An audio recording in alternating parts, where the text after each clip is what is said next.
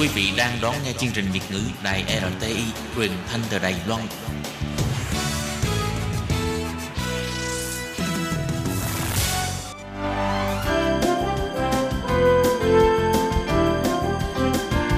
Xin mời quý vị và các bạn đến với chuyên mục Nhìn ra thế giới. Chuyên mục này gồm những nội dung liên quan đến quốc tế.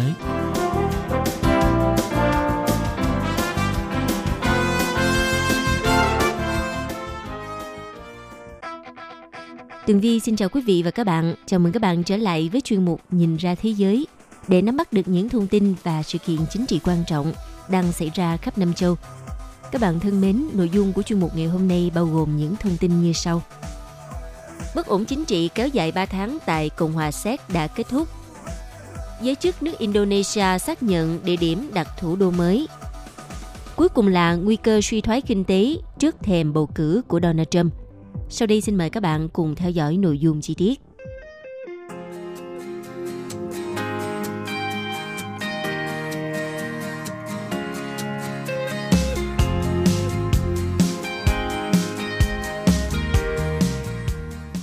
các bạn, những bế tắc chính trị kéo dài hơn ba tháng qua tại nước Cộng hòa Séc dường như đã được khai thông khi mà chiếc ghế Bộ trưởng Văn hóa gây tranh cãi đã có ứng cử viên. Cựu Bộ trưởng Ngoại giao ngài Lubomír Zaorálek vào ngày hai mươi mốt tháng tám vừa qua đã được giới lãnh đạo Đảng Dân chủ xã hội, đây là đối tác thiểu số trong liên minh cầm quyền, lựa chọn là ứng cử viên cho chiếc ghế Bộ trưởng Văn hóa. Chức vụ này vốn gây tranh cãi và đe dọa liên minh cầm quyền sụp đổ trong thời gian qua. Cựu Bộ trưởng Ngoại giao ông Zaorálek cho biết, ông rất bất ngờ với lời đề nghị trên sau cuộc nói chuyện bằng điện thoại với Chủ tịch Đảng Dân chủ xã hội ông Jan Hamáček. Song ông đồng ý với lời đề nghị này bởi vì theo ông, cuộc khủng hoảng hiện nay là không thể chịu đựng nổi và đã đến lúc cần phải chấm dứt nó.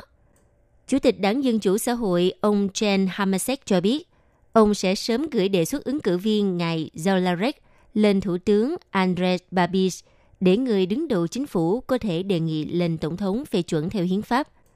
Thủ tướng Babiš nói rằng ông không thấy có vấn đề gì với ứng cử viên mới, trong khi qua người phát ngôn của mình, Tổng thống Miloš Zeman đồng ý sẽ bổ nhiệm ông Zaorálek vào cương vị mới.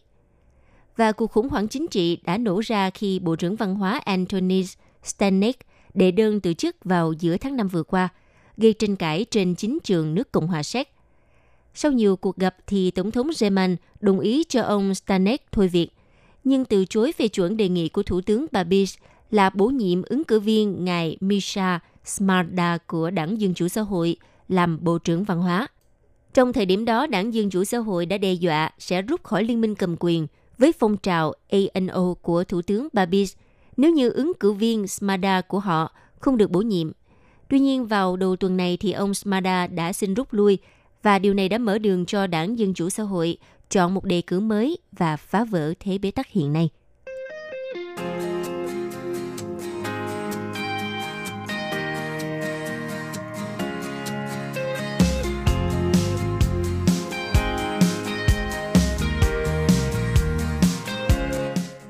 Vào hôm ngày hai mươi hai tháng tám, theo giới truyền thông Indonesia, dẫn lời Bộ trưởng Nông nghiệp và Kế hoạch đất đai, ngài Sofyan Djalil cho biết, nước này đã xây dựng thủ đô mới ở tỉnh Đông Kalimantan trên đảo Borneo. Tuy nhiên, ông không nêu rõ địa điểm chính xác sẽ đặt thủ đô mới. Bộ trưởng Djalil đưa ra phát biểu trên ngay sau khi Tổng thống Indonesia ngài Joko Widodo tuần trước chính thức đề xuất lên Quốc hội kế hoạch chuyển thủ đô từ Jakarta trên đảo Java về một địa điểm ở Kalimantan.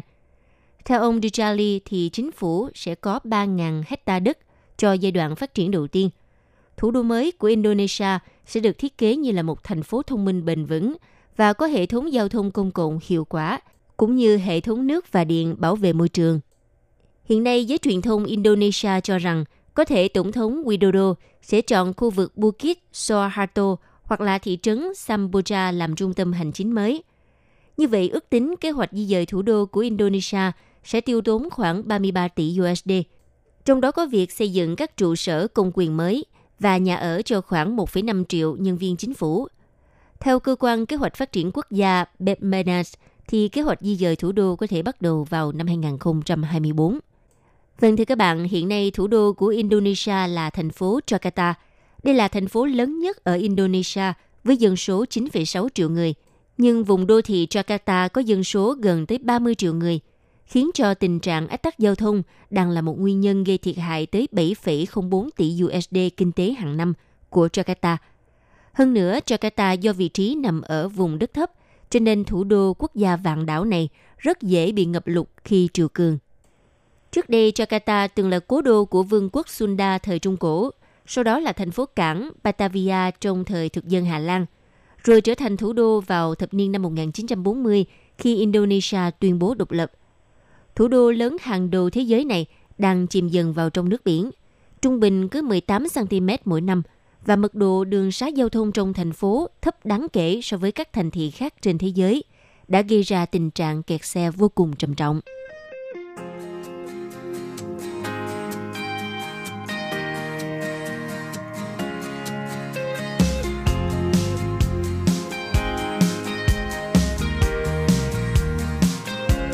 Thưa các bạn, chỉ còn vài tháng nữa thì nước Mỹ sẽ bắt đầu bước vào giai đoạn tổng tuyển cử tổng thống. Và kinh tế của Mỹ đã đảo chiều, có thể sẽ ảnh hưởng đến nỗ lực tái đắc cử của Donald Trump trong cuộc chạy đua vào Nhà Trắng năm hai không hai không. Tổng thống Donald Trump vào hôm ngày mười lăm tháng tám vừa qua cảnh báo Mỹ sẽ đối mặt với sự sụp đổ kinh tế nếu như ông thất cử trong cuộc bầu cử tổng thống năm hai không hai không.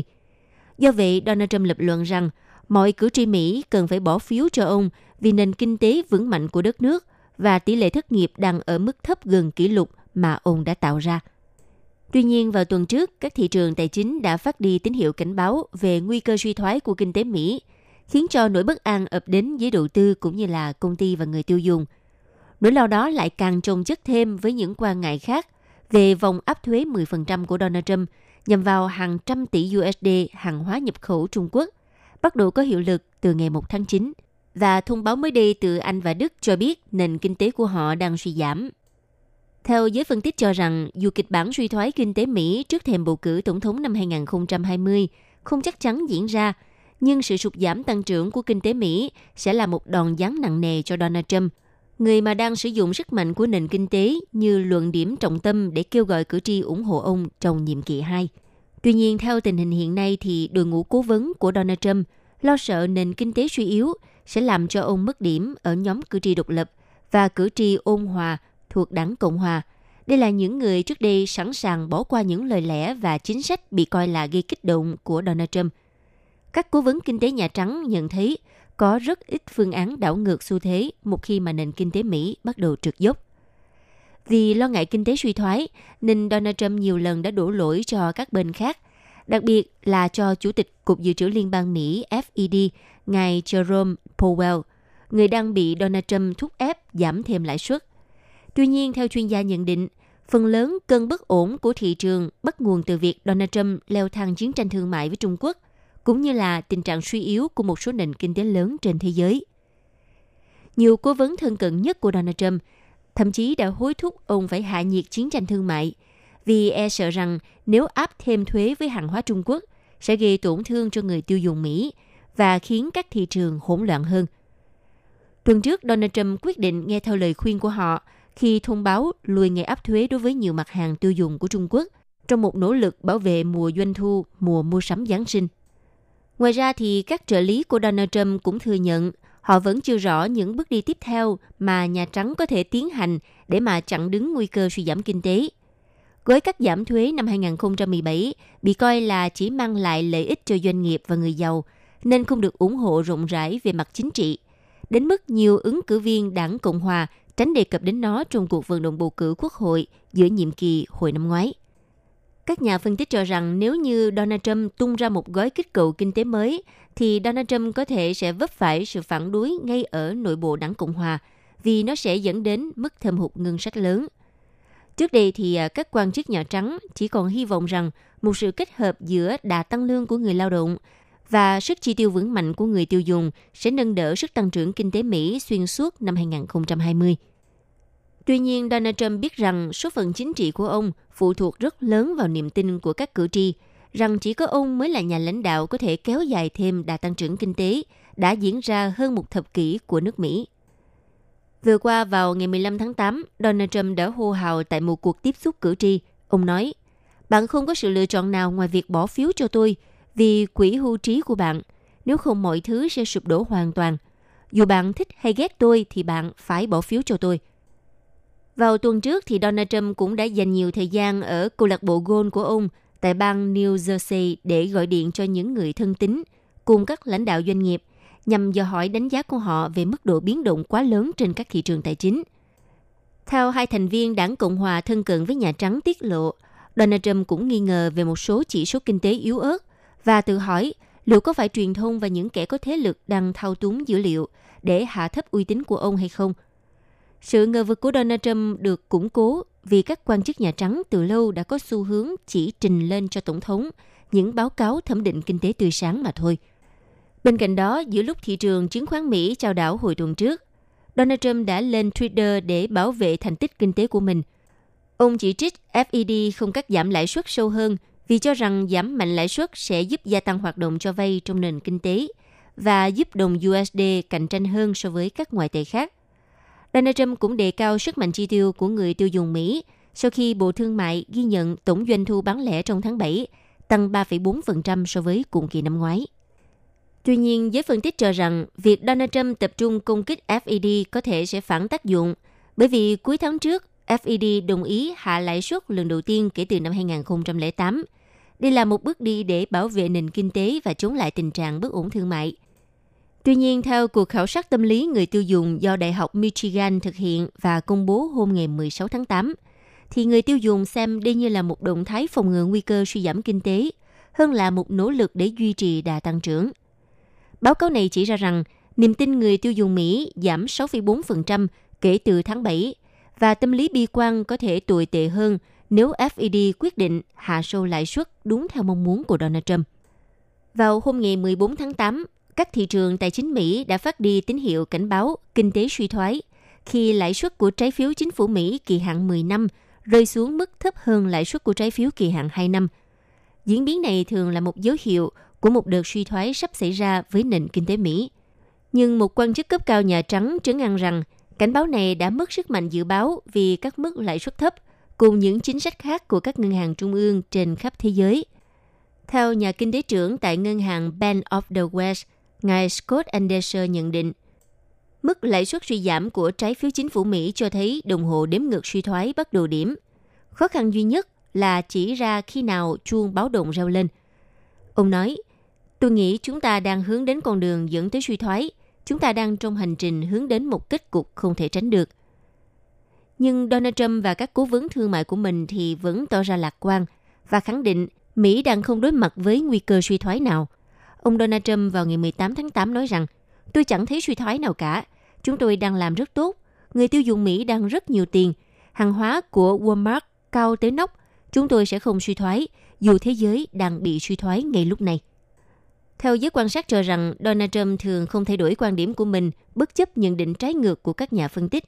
Cố vấn thương mại Nhà Trắng Peter Navarro hôm ngày mười tám tháng tám cũng ủng hộ lập luận của Donald Trump và dự đoán nền kinh tế Mỹ sẽ tiếp tục hùng mạnh qua năm hai không hai không. Quý vị và các bạn thân mến, vừa rồi là chuyên mục Nhìn ra thế giới do Tường Vi biên tập và thực hiện. Xin cảm ơn sự chú ý lắng nghe của các bạn. Hẹn gặp lại trong chuyên mục tuần sau cũng vào giờ này. Bye bye!